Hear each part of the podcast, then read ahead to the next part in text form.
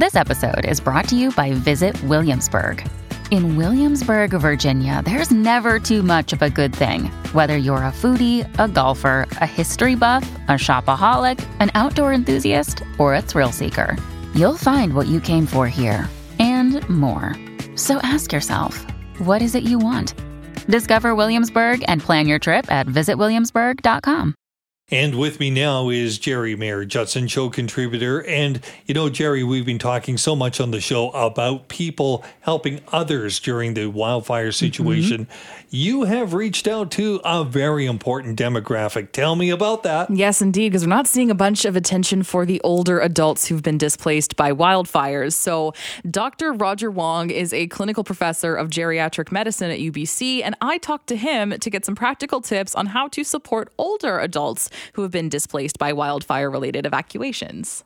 So, first of all, my heart goes out to everyone who has been impacted by the recent evacuations as a result of the wildfire situation. We have witnessed that with very heavy hearts, um, both in BC but also in the Northwest Territories. Mm-hmm. A significant number of older adults who are living in long term care homes have been relocated, and we have read stories of the heroic efforts of all the teams and the care staff in terms of what they try to do. What this means for the older adults who are impacted is that it is a significant loss. Like people have lost their home, at least temporarily. You know, there are impacts on emotional health, mental health, and physical health. I am particularly concerned for older adults who may live with long-standing health conditions such as dementia or Alzheimer's disease, because for them, they may not fully understand the reason or the scope of what is going on around them, and that could lead to periods of confusion, depression, anxiety, and sometimes people may act out. I think it's really really important for all of us to keep that in mind and figure out what we can do to help supporting these older adults, but also their loved ones and families, because many of whom are also displaced and evacuated. What can I do, whether I'm physically present there or not, but how can I best support the older adults in my life if they've been evacuated? I think the first thing is to recognize that because the change of the location from their home is a significant change, uh, what we need to do is to help the person to establish a stable routine as quickly as possible. It may mean the time when they sleep, the time when they awake, the time when they eat, the time when they do personal activities such as personal care and hygiene, everything. Try to stick with the same routine as quickly as possible and minimize the number of changes. So, for example, in long term care homes, whenever feasible, try to minimize the number of moves of the rooming arrangement. Mm. And that could be very helpful. For many older adults, they may already be using glasses or hearing aids, using things that will help them to make sure that they can see and they can hear properly. And those things are really important because what we're talking about is how do we um, make sure that they have very good ways of keeping oriented. It's important for everyone, but especially important for those who are living with dementia or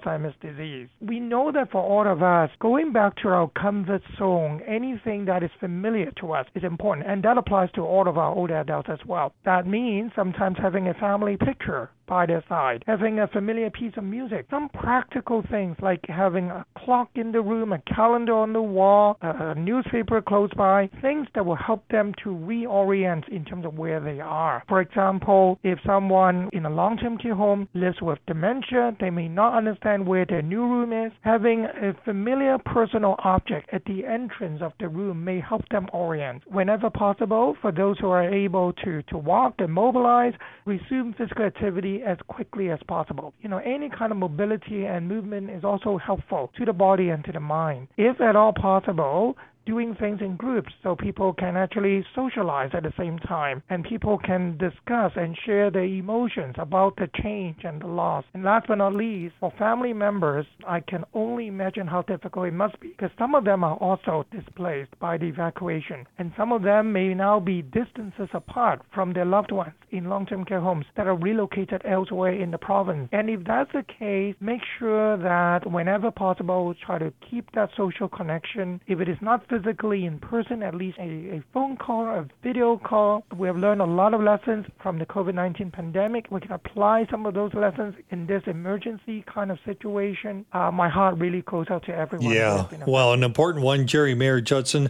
Thanks so much for that.